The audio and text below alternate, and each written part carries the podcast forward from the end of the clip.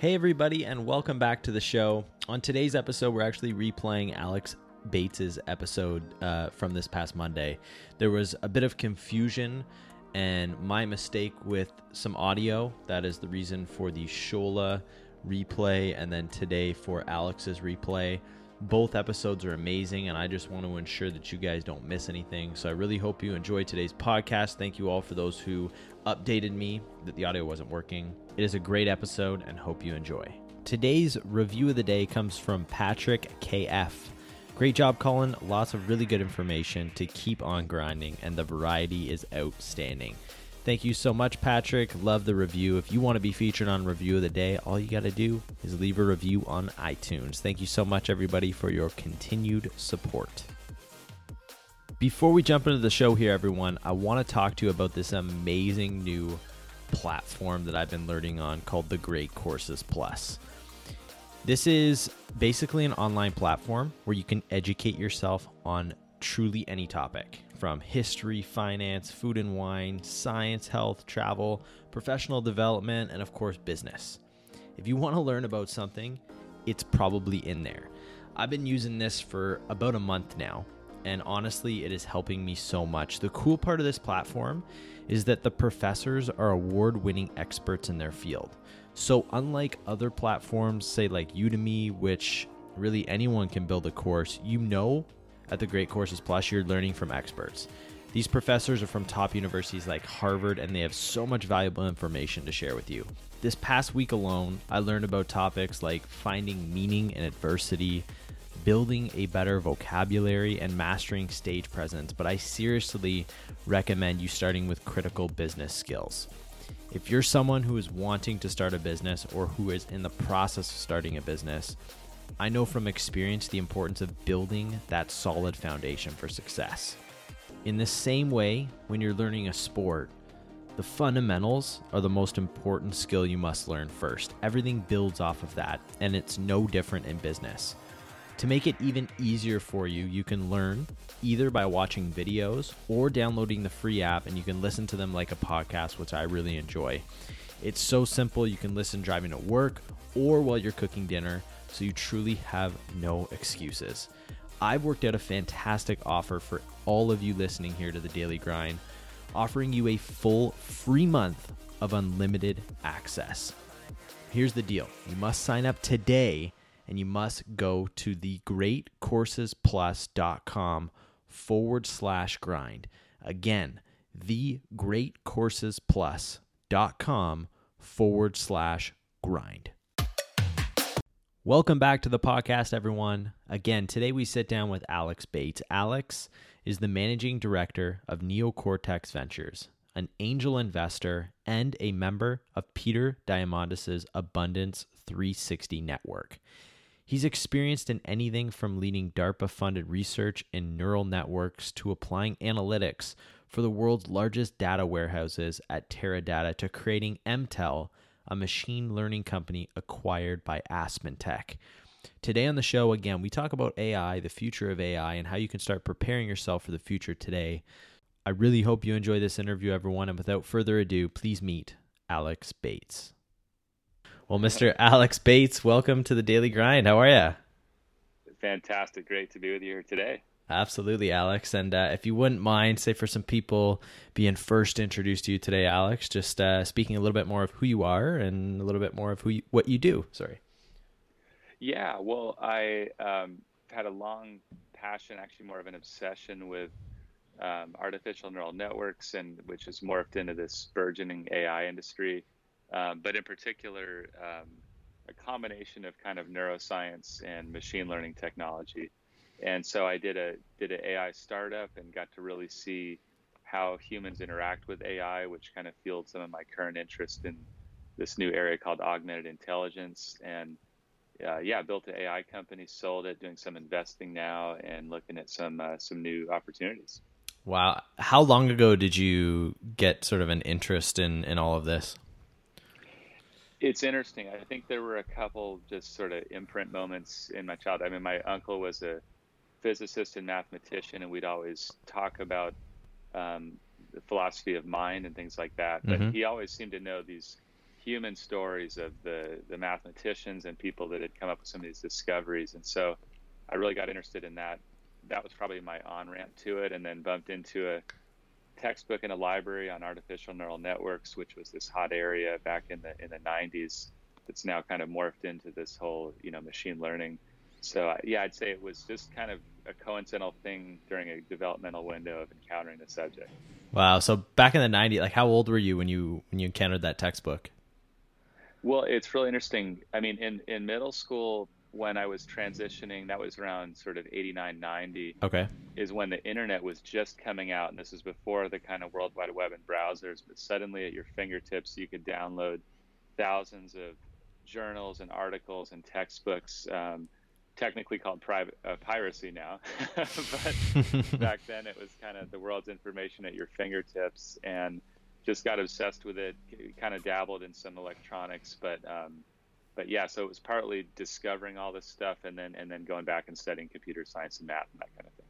Got you. So I'm looking through your website here, and right at the top it says we're on the verge of becoming superhuman. Um, can you talk a little bit more to that and what you mean by that? Yeah. So for me, there's a lot of really, I think, a lot of fear surrounding artificial intelligence of course. right now. Yeah. You know, for understandable reasons, and obviously the the Hollywood narrative and, and sci-fi tends to be very dy- dystopic, and we hear about this new AI kind of space race happening with military organizations heavily investing in it. So I mean, there's it's understandable, but I think what's what's been really missing is is more on on the vision side of the uplifting potential to really unlock us. And so when I say superhuman, I mean actually ironically becoming uh, by transcending our human limit, limitations in a sense we can become more human but a lot of us i feel like are, are not fully living up to our potential and, and are actually buffeted around by distractions and things we don't want to be doing and it's yeah. a chance to truly uh, transcend all those limitations and so speaking of like i'm fascinated with that can, can you like in terms of speak layman's terms say to the people listening in terms of like what, what do you mean by that yeah, well, a couple of concrete examples. So people have their their work lives and their personal lives, mm-hmm. and a mm-hmm. lot of us maybe have a couple of things we're really passionate about. Very few of us are able to really devote as much time and energy as we want into the things that we truly find the most fulfilling. We're more like buffeted by a lot of uh, yes. things that are just menial, low level, and, and distracting and, and just take away from our kind of energy. So, what if we could be unlocked from the low level menial stuff really put time into what we're passionate about and find fulfilling, more creative pursuits. And I think it would fundamentally change the distinction between personal life and what we're interested in and work life, where it, the, probably the 40 hour work week will actually disappear. Really? Wow, that's amazing. And, and how far away do you think we are from that? so it's definitely there's some stepping stones to figure out in that path so it sounds a little bit utopian right now I do think that I mean there's there's some basic talk about universal basic income right now, but I think that's really more of a stepping stone. Okay. Um, I think a key thing is is once we evolve higher up this kind of ladder to a post scarcity era where it's not I mean obviously now we do have challenges with the environment and some things like that. If if we can actually apply technology to solve some of those to where there's much more abundant energy and computation and so on, then then suddenly we're, we're all unlocked from more like a desperate struggle economically to pursuing more more creative. So in terms of exactly how long, I think there will be a number of milestones to, to get there. Mm-hmm. So I couldn't uh, give an exact forecast. I know they've already been piloting basic income in a couple areas, but I'd say in the next 20 years, we already know that 50% of jobs in the U.S. are going to disappear. Um, wow. You know, just be obsolete. So I think there'll be a couple rocky points, but ultimately a very uplifting thing when we figure out the new economic model.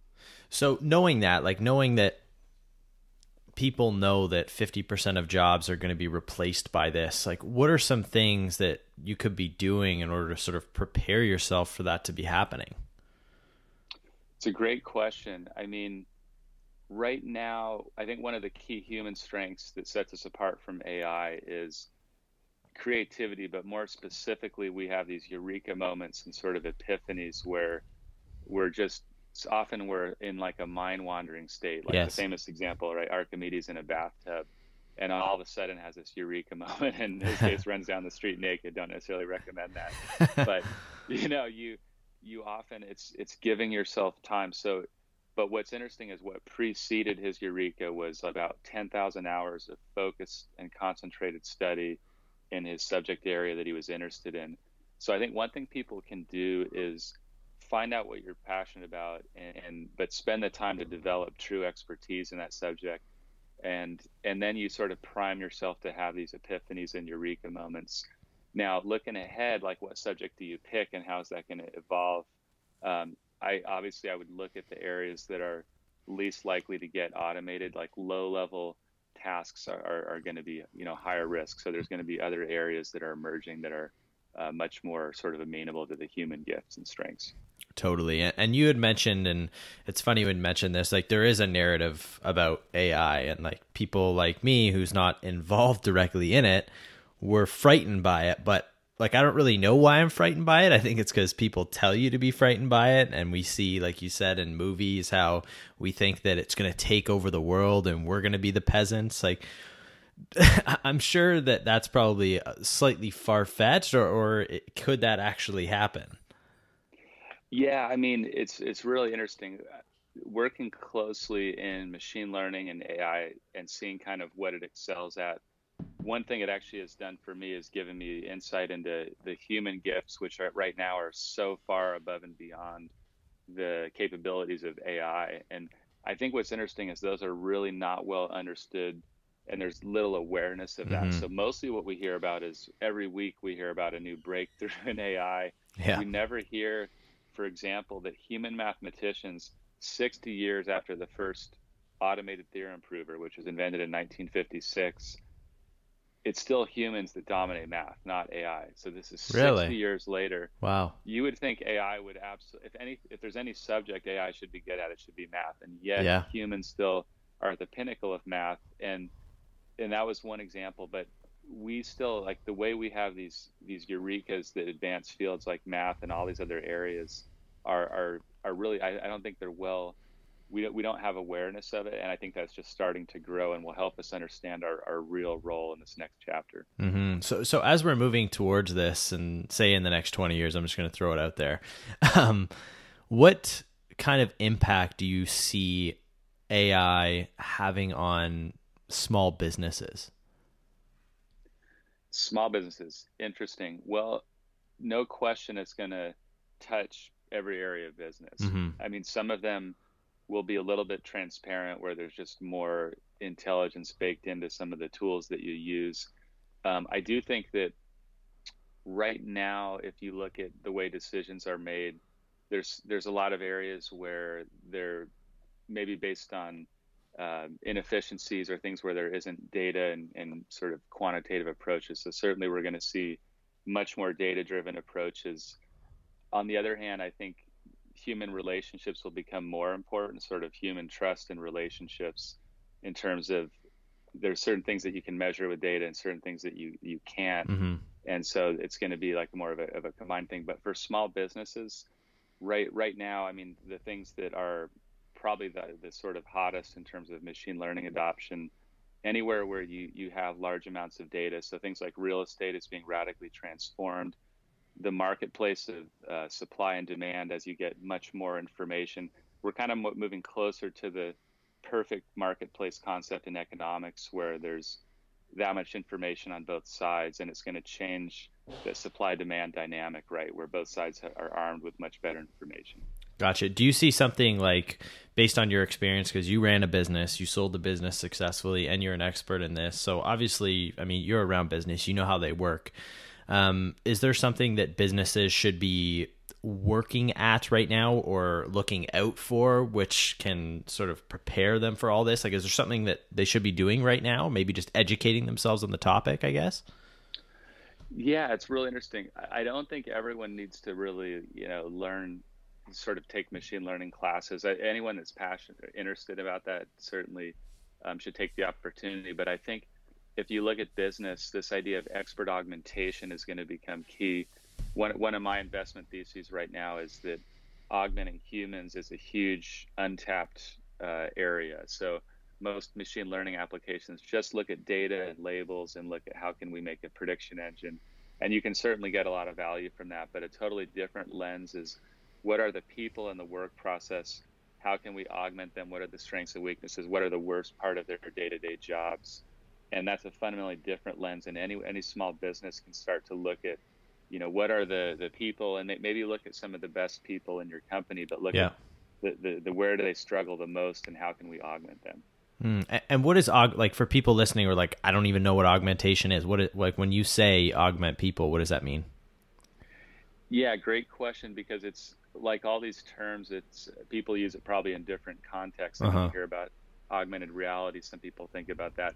Augmented intelligence, in particular, is the idea of of, of just instead of replicating human intelligence in an external AI system, it's it's augmenting an additive sense. So let's say that you had um, an AI agent or assistant where any anything that you did, any activity, you measured the combined intelligence of you working with that tool or that agent. Hmm. Most of us are brought up to think that if we use a calculator or a computer on a test, it's cheating.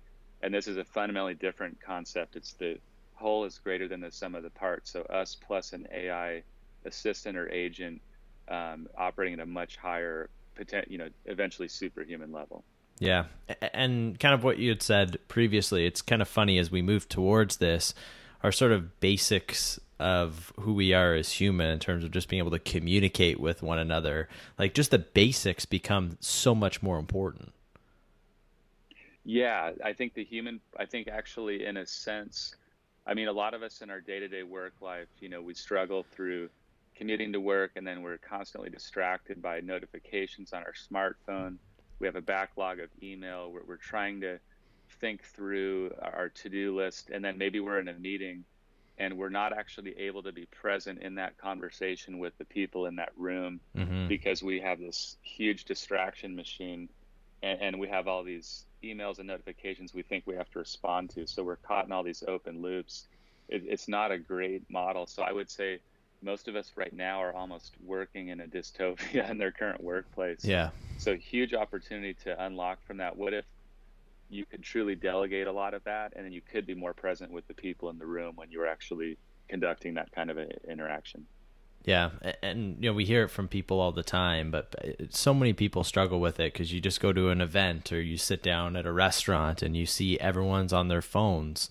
Um, even go to dinner with friends and everyone's on their phones. People like it really is becoming an addiction, um, not just sort of like a convenience. I have my phone here. People need it in their hands right now.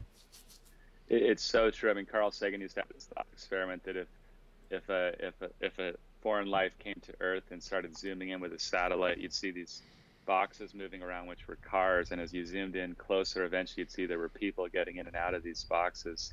But if you zoomed in closer now, you'd see everyone slavishly looking down at this electronic smartphone. And then you might think, oh, maybe it's the smartphones that are the actual intelligent life. Yeah. But I mean, that uh, you walk through the airport and everyone's kind of got their head down and bumping into stuff and so I think in the next generation of technology, the opportunity is, is to do something more empowering and lifting. I think the smartphone and social media have been much more of a distraction that kind of set us back a little bit. Yeah, it really is funny though because you know we know that like I recently got a dog, and this is sort of off topic, but it's sort of on topic. But when we go for a walk, say down in the park or during a trail, and we pass people, everyone's just enjoying where they are. You say hi, but the minute you go into a high traffic area like an airport or like a grocery store, it's head down, don't talk to me, and the phone is almost an excuse to do that. Mm-hmm. So true. It, it's almost made us more. I don't know if introvert is the right word, but just certainly um, living in our world and trying to filter everyone else out and sort of missing some of those human connections. So, based on that, are, are there some things that that you practice on a daily basis which help you sort of not be the person who's always on their phone and ensure that you get done what you need to get, get done and, and are always sort of taking a step forward, so to speak? Yeah, it's a great question. I mean, I'm exploration phase of what the next chapter could be the good parts of it certainly are the ability to connect with your social and professional network and not lose those ties and keep you know keep up to date on what people are doing so mm-hmm. it's hard to for me, I don't advocate just completely unplugging. I know some people that do that, and I, re- I certainly respect that. But for me personally, I can't I can't really take that step. So I'm trying to figure out what the right balance is. Where um, I do, for example, have things like blackout periods where I free myself from it, and I literally, when I do, whether I put it on, uh, you know, sort of airplane mode, or just leave it in my room and walk around or get outside I I feel like a physical shift almost in my yes. in my chemistry happen, and and so I, I, think it's important to do that. I don't know the exact amount of time. I'm kind of experimenting with that myself, but I think you know there there is some kind of going to be some balance that we'll figure out in that. Yeah, I, I, completely agree. So, I mean, for you, Alex, I mean, not only did you start a business, you ran a business successfully, you sold a business. There's a lot of people listening who want to accomplish that. What would you say to early stage entrepreneur or an aspiring entrepreneur? Like, what's a piece of advice or one or two pieces of advice that are just critical um, to run a successful business, in your opinion? Yeah, I mean, a couple things. You'll you'll hear pursue your passion, but for me, one example of that is I was extremely passionate about neural networks and sort of neuroscience. I ended up going into an industry of, of the industrial manufacturing and process industries. If you rewound when I was a kid and say you're going in that industry, I, I probably would have wouldn't have believed you because I had no background or interest in it. But actually, I had to put in the time to learn about this this industry to find a good application where you know we could actually deliver value. So one is definitely find out what you're really passionate about, what you're going to be willing to do all nighters and mm-hmm. those those nights where you're you're soul searching at 4 a.m. going, why am I doing this? You know, barely keeping the lights on here, um, making no money, and everyone else is working less hours and enjoying a work-life balance. So you need to make sure you're really passionate about it to get through those those kind of low points. But at the same time, you also have to put in the work and really learn about maybe an industry or an area that maybe at first it wasn't your passion, but yet the combination of your passion in an industry might give you that that combined value proposition as well as your passion. Yeah, and I'm a big believer in that and proponent because you know I think passions, and you could probably attest to this, like they change. Like for me, mm-hmm. when I was young, I was super passionate about sports, and even though I still am, your passions change, and as you do things and as you experiment, you find new passions. And I think a lot of people, the big mistake they make, and I would love to hear your, your sort of input on this, is they wait to try to find their passion. So if someone doesn't know what that is, if someone doesn't know, you know, what would I be willing to work for for 15 hours? If you're sitting there waiting for that to just pop in your head, you could be waiting a long time. You have to be actively looking for that. I'm such a big believer in that. Really, mm-hmm immersion and experimentation is essential because yeah i totally agree. Sometimes your passions change. Sometimes you are surprised to discover a new area that really kind of piques your curiosity and you just roll up your sleeves.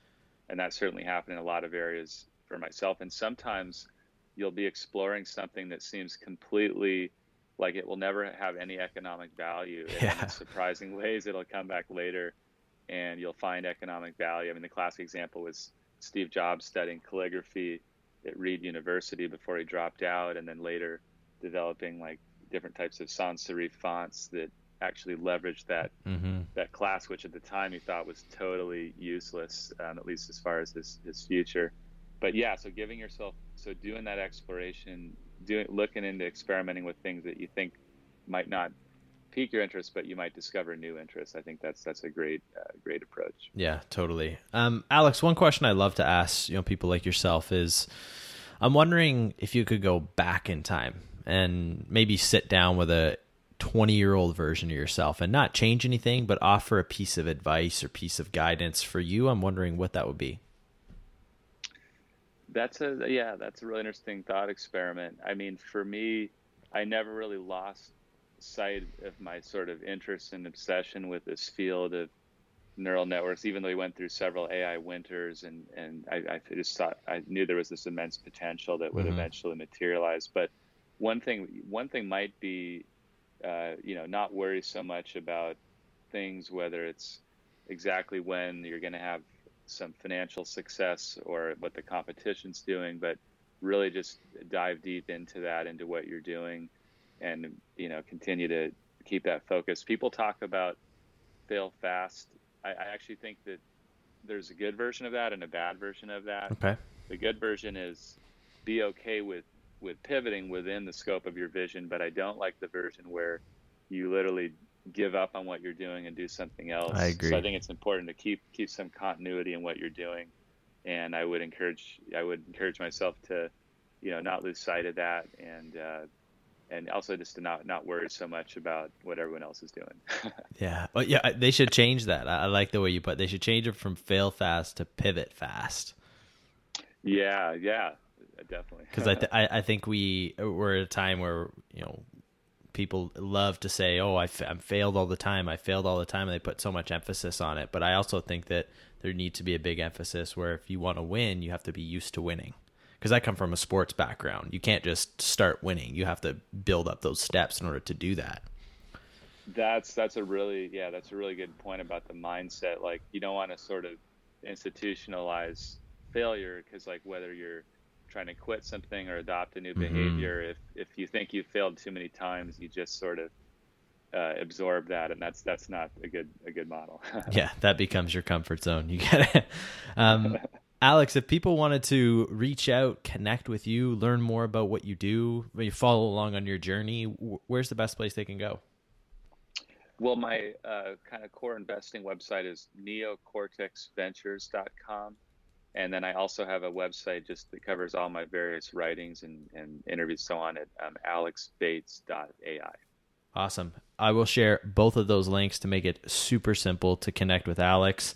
Um, now, Alex, the way we end the show here is uh, we're going to give you the floor, and you have the opportunity today to share with our audience the thought of the day. So, one thing or one thought we can all go home with today.